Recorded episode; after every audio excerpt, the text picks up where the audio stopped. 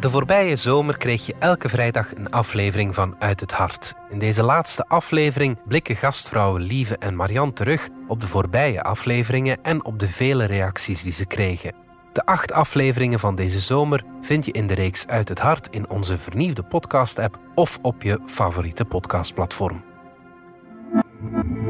Dit is Uit het Hart. Een podcast van de Standaard over het leven en hoe we erin staan. Met Lieve van de Velde en Marianne Justaert. Hey lieve. Hey Marianne, we gaan vandaag ons brievenbus uitkuisen. Ah ja, tof, tof. Ja, we hebben heel veel reacties gehad. Hè. Dat was wel altijd heel Fijn. tof. Als Ja. er zo mailtjes binnenkwamen over onze afleveringen. En er zat eigenlijk wel een heel duidelijke rode draad in, hè, lieve? Want de meeste reacties... De eh, meeste gingen over de afleveringen die met relaties te maken hadden, relaties en vriendschap.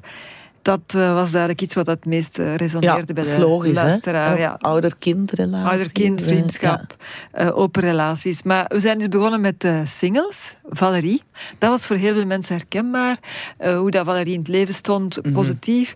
Maar toch waren er mensen die vonden dat er bij haar nog altijd een beetje die, die hoop of, of dat verlangen naar een relatie onderschemerde. En eh, zij vonden, ja, je kunt daar even goed komaf mee maken, want als je aanvaardt van alleen te leven, dan is dat misschien ook geen optie meer en dan, is, dan ben je eigenlijk gelukkiger. Hmm.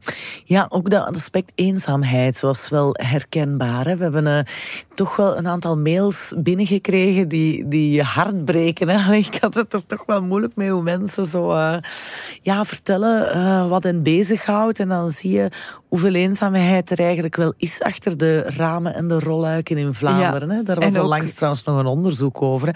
Zo kregen we bijvoorbeeld een mail van Nida, dat is een schuilnaam. En zij schreef dit. Ook in relaties kun je eenzaam zijn. Ik mis het gevoel van gewoon ergens te kunnen binnenspringen en een leuke babbel te hebben. Ik ben mezelf en de situatie vormt me. Maar de situatie bepaalt niet wie ik ben. Maar ook mannen reageerden, hè? Zoals ja, ja, Arthur. Arthur over zijn huwelijk dat spaak gelopen was. Hij schreef dit. In volle corona liep mijn huwelijk spaak. Plots was ik echtgenoot en stiefpapa af. Ik verhuisde en veranderde van job, maar toen kreeg ik zware gezondheidsproblemen. Door hard te knokken sta ik waar ik nu sta. Ik weet wat het is om geen klankbord te hebben. Door mijn gezondheidsproblemen ben ik vermoeider en zal ik ook fysiek nooit meer de oude worden. Welke vrouw zit hierop te wachten? Ik heb bitter weinig vertrouwen in het idee om ooit nog een relatie te hebben. Dus de vraag of je sterk moet zijn als je single bent, is evident. Heb je een andere keuze als je nog iets wil maken van je leven? En Eva, ook een luisteraar, die bleef hangen bij het woord alleenzaamheid, wat eh, Valerie gebruikte. En die zei dat ze zich daar heel hard in herkende, namelijk... Het gebeurt niet vaak, maar ik herken me helemaal in de uitspraken van Valerie. Zo is het concept alleenzaamheid mij niet vreemd. Al wordt dat bij mij nog versterkt door het feit dat ik amper singles in mijn vriendenkring heb. En dat bijna al mijn vrienden kleine kinderen hebben. Ook dat is een zoektocht voor mij. Ik kreeg al vaak de ongetwijfeld goed bedoelde tip: maak dan nieuwe kinderloze vrienden. Maar hoe en waar en wanneer dan? Wat wel zo is, zoals in de podcast ook wordt gezegd, je staat bij niemand van die vrienden in koppel op de eerste plaats, of zelfs niet op de tweede of derde plaats. Dus het blijft elke dag opnieuw een strijd om je plekje op te eisen.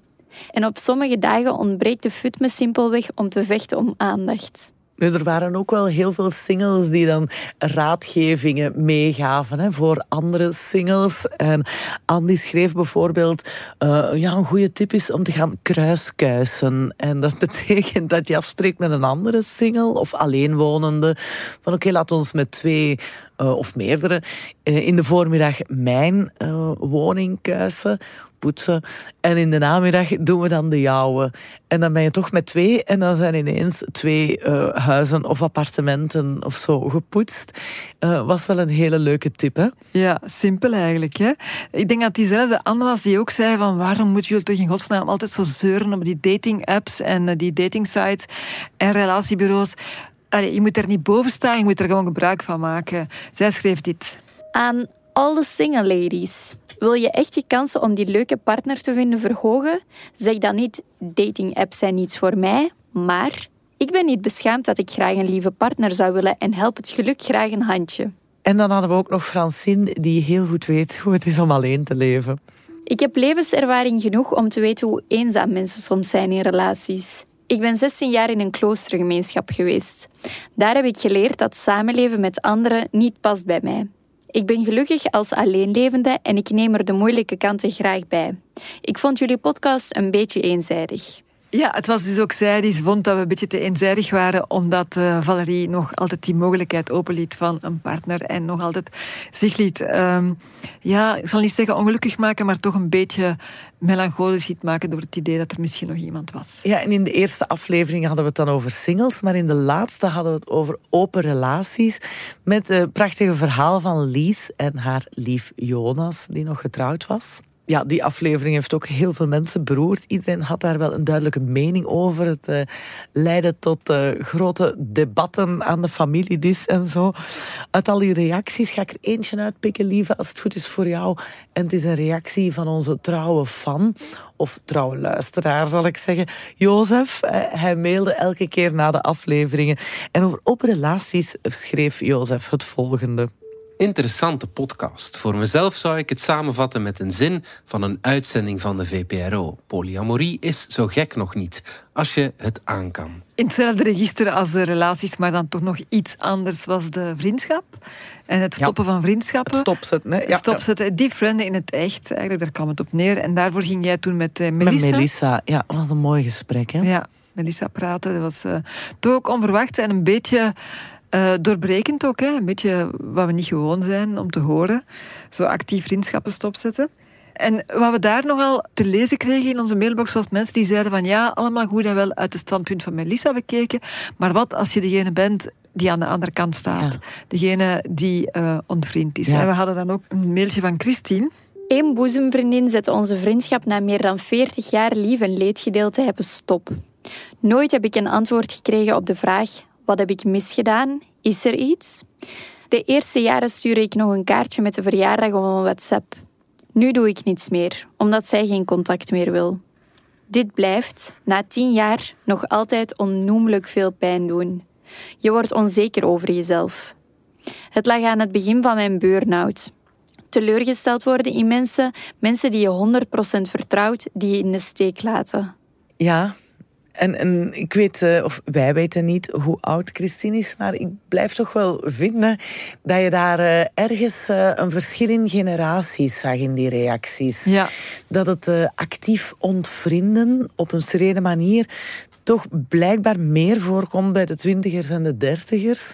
Mm Terwijl het voor uh, veertigers en vijftigers en zestigers en zo uh, uh, iets meer onheimlich aanvoelt. Zeg je dat zo? Denk het wel, ja. ja. Bijvoorbeeld onze Jozef, hij mailde het ook. In deze podcast kon ik me moeilijk terugvinden. Dat zal uiteraard volledig aan mij liggen. Het is wel een interessante tegenstelling. Het verwateren versus het actief bruskeren. En zeker binnen een discours van echte vriendschap. Maar wat is dan echte vriendschap? En dan ja, hadden we het ook nog over ouder-kindrelaties tot slot hè, met Jonathan. Jonathan en zijn pluskind. Ja, of Jona, ja.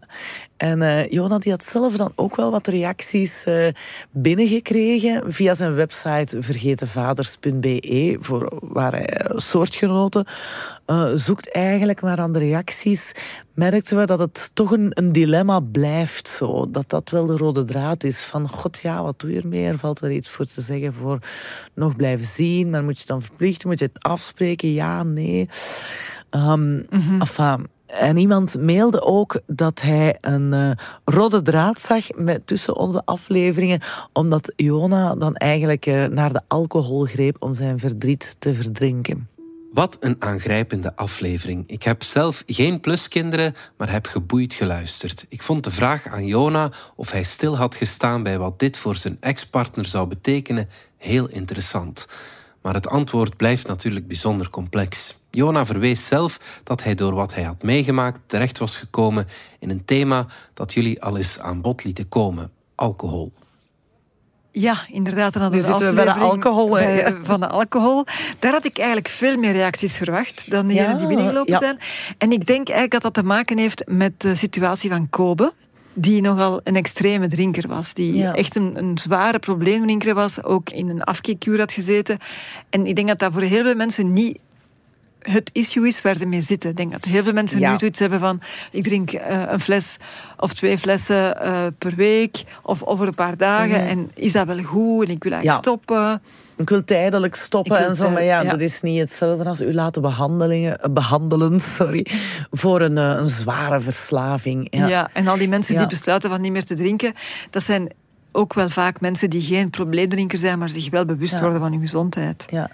Maar uit de reacties die we binnenkregen, merk je wel hoe wijdverspreid alcohol is en hoe diep geworteld dat toch wel is in onze samenleving. Hè. Zo hadden we Anne, die ook eigenlijk door in haar omgeving eh, te zien drinken besloot om te stoppen, maar het niet evident vindt om daar dan eh, ja, mee om te gaan in onze samenleving. Ik zelf heb mijn vorige relatie vijf jaar geleden stopgezet omwille van het alcoholprobleem van mijn toenmalige partner. Alleen mijn kinderen en zijn familie weten dat dat de reden was. Want ja, alcohol is sluw en zo algemeen aanvaard. Sociaal wenselijk ook. Je hoeft je meestal nog altijd te verantwoorden waarom je niet drinkt. Sinds mijn zoon van 20 na wat te veel op een sleutelbeen brak per fiets, geven wij het goede voorbeeld door niet meer te drinken als we met de auto rijden. Voordien dronken we één of twee glazen als we reden. En dan, wat drink je dan bij de maaltijd? Alcoholvrije wijnen trekken op niet veel. Bieren gaat wel, maar ik ben niet zo'n bierdrinker.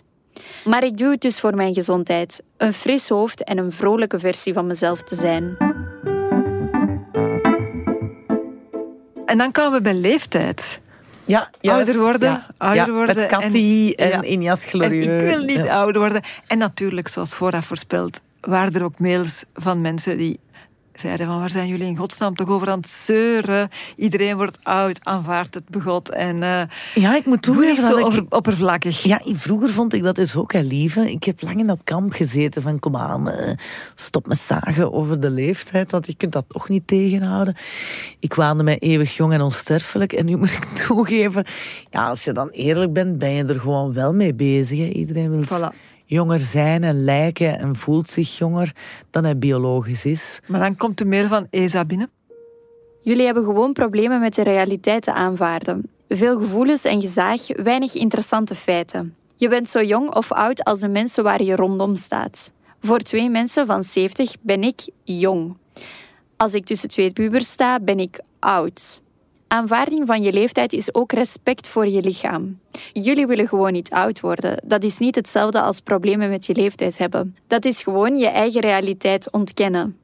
En we leven niet allemaal langer en gezond. Ja, ja. Misschien heeft ESA een punt en zijn wij grote ontkenners. Nu, er waren ook veel mensen, en mannen en vrouwen, die, eh, die zich herkenden in de verhalen van eh Cathy en Injas Glorieux. Ja, deze bijvoorbeeld hier. Hè. Ik herken me wel in wat Injas Glorieux zegt, maar ook in de rebel Cathy. Ik was onlangs aan de praat geraakt met veel jongere mensen en bij het afscheid noemden ze me een wijze man. Misschien is dat de enige echte bonus aan oud worden. Ik kan alleen maar hopen dat het ook zo zou geweest zijn als ik een vrouw was, maar ik vrees dat Injas Glorieux gelijk heeft als hij stelt dat er nog veel ongelijkheid is tussen verouderende mannen en vrouwen.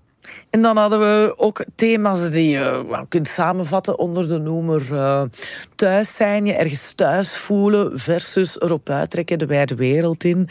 Het, het reizen, maar ook de kerktoren. Ja, zo was er eh Lise Loren Ja, over haar dorp Hoegaarden. Hoegaarden. Maar we hadden ook Zita over haar eh, negen of tien maanden reizen in eh, Latijns-Amerika. Wat in die reacties nogal eh, naar voren kwam en waar we ons ook wel van bewust zijn, is dat, eh, ja, dat wij misschien in onze commentaren op de getuigenissen nogal blijk gaven van ja, we zijn stadsmensen en wij gaan vaak op reis en wij halen daar onze identiteit uit en zo. Ja, dat geldt voor ons, maar dat- voor een aantal luisteraars kwam dat misschien wel een beetje elitair over. Ja. En ik snap dat ook wel. Ja, want dat is ook wel waar natuurlijk dat wij in onze bubbel zitten. Ja, hè? Wij voilà. zijn nu net toevallig met twee uit ons geboortedorp weggetrokken, wonen in een stad, living the urban life. En misschien eh, komen wij dan inderdaad, of zijn we het ook, wat over als de havermelk-elite of de bionade Voilà, bourgeoisie. ja, ja, ja. die kombucha drinkt en op een koersfiets rijdt en zo. En, en ja, dat, dat merkt we in de reacties dat dat dan wat eh, ja, een misprijzende ondertoon zou kunnen hebben naar wie dat niet is. Al is het nooit onze bedoeling geweest. Nu, gelukkig ehm, ging het meer over het thema dan over ons. Ja, en het mooie was dat we toch wel daar ook op die thema's uh, hele levensverhalen kregen soms. Hè. Zo, was Ja, er, ja. zo was er Christel. Soms denk ik nog, later ga ik in de stad wonen of werken. Ik heb zowat mijn hele carrière onder de Zeelse kerk doorgewerkt en zal wellicht ook daar blijven. Het pensioen komt echter dichterbij en ik vraag me af of het wel een goede beslissing zou zijn om als oudere naar een stad te verhuizen. De discussies laaien hier soms op. Een dochter die niet van het erf wil, behalve om te gaan studeren, en dan die stadsmussen van broers, die een beetje neerkijken op de Vlaanders. En ik die de droom om in de stad te gaan wonen langzaam zie weghebben. Zeg nooit nooit. En een man die het net zoals Lieselore heerlijk vindt om tot zijn laatste snik in de straat te wonen waar hij is opgegroeid. Hoewel Lieselore in het andere kamp zit, vind ik het een supergoede podcast. Ja, en Thierry, die zag dan weer een andere tegenstelling. Vond ik ook wel interessant. Het kan misschien raar klinken, maar de getuigenis van de dame uit de reportage was voor mij als trotse hoofdstadbewoner zeer herkenbaar. Lieselore zei herhaaldelijk dat haar basisbenodigdheden op wandelafstand zijn. En laat die nabijheid nu ook net de kern van de stad zijn, maar dan op grotere schaal. De ware tegenstelling volgens mij is die tussen stad of dorp en suburbanisten, beter gekend als de verkaveling. Dorp nog stad. Een soort niemandsland in the middle of nowhere waar je de wagen nodig hebt voor alle voorzieningen. Ik heb in beide werelden gewoond en in de verkaveling miste ik ontzettend het gevoel van geworteld zijn, waar Lieselore het ook over had. En over reizen hadden we Ilse en Henriette, die toch ook wel zag dat je daar toch wijzer uit kon komen. Wat mij betreft hoeft reizen niet te betekenen dat je een lange periode alleen met de rugzak op pad gaat. Dat kan zeker verrijkend zijn en leiden tot inzichten over jezelf en wat je wil met je leven. Maar ook kortere reizen kunnen dit doen. Ik zou elke 18-jarige aanraden om in plaats van een Rome-reis te maken, eens buiten de comfortzone te treden en naar een plek te gaan waar mensen het minder goed hebben dan wij hier in België. Mijn eye-opener was een reis naar Marokko in 1998. Ik wist niet wat ik zag. Reizen is, zoals jullie aangaven, een egoïstische bezigheid. Maar ik denk wel dat je door te reizen een beter mens kunt worden en iets kan bijdragen tot de maatschappij. Ja, ja, nu ja, weer eindigen met onze Jozef misschien. Want hij had daar toch ook wel weer een, een goede punchline in zijn mail. Deels meteen met de neus op de feiten drukt. Ja, het is nooit niet zwart-wit natuurlijk. Hè. Nee, Moet je per se reizen om wijzer te worden? Ik bedoel maar, verdiep je even in het verzameld werk van Plato, aangevuld met wat werken van Nietzsche en Camus en ook wat Oosterse filosofie, neem Lao Tzu en recenter Thich Nhat Hanh. En ik kan je verzekeren dat je wijzer zal worden en misschien tot dezelfde conclusies komt als Zita. Dan zijn we rond, hè Marian? Ons briefbus is leeg. ja, het was een greep uit alle reacties. En we Ja. hebben er nog heel veel meer gekregen. En ook een aantal verhalen binnengekregen van mensen die, die graag wilden vertellen over ehm, wat zij meemaken of eh, hun leven. Ja. Enkele ontroerende grote en kleine gebeurtenissen. Dus voilà, eigenlijk is er toch nog veel om over te vertellen. Hè? Ja, en ook thema's. Hè. Mensen die andere thema's aandragen. Bijvoorbeeld iemand die over kinderloosheid graag eens zou willen komen praten. In elk geval, uit het hart blijft sowieso bestaan. Er is ook nog altijd de blog. Dus onze mailbox blijft open. En voilà, mail ons, laat ons iets weten. We blijven er naar uitkijken. Uit het hart, at standaard.be. Dan rest ons nog één ding, hè, lieve. Chocoladehartje. Eten, nu. De luisteraars, de luisteraars heel hartelijk bedanken. Ah ja. Daarna chocoladehartjes eten. Dus voilà, heel erg bedankt om te luisteren. Dag. Tot ziens.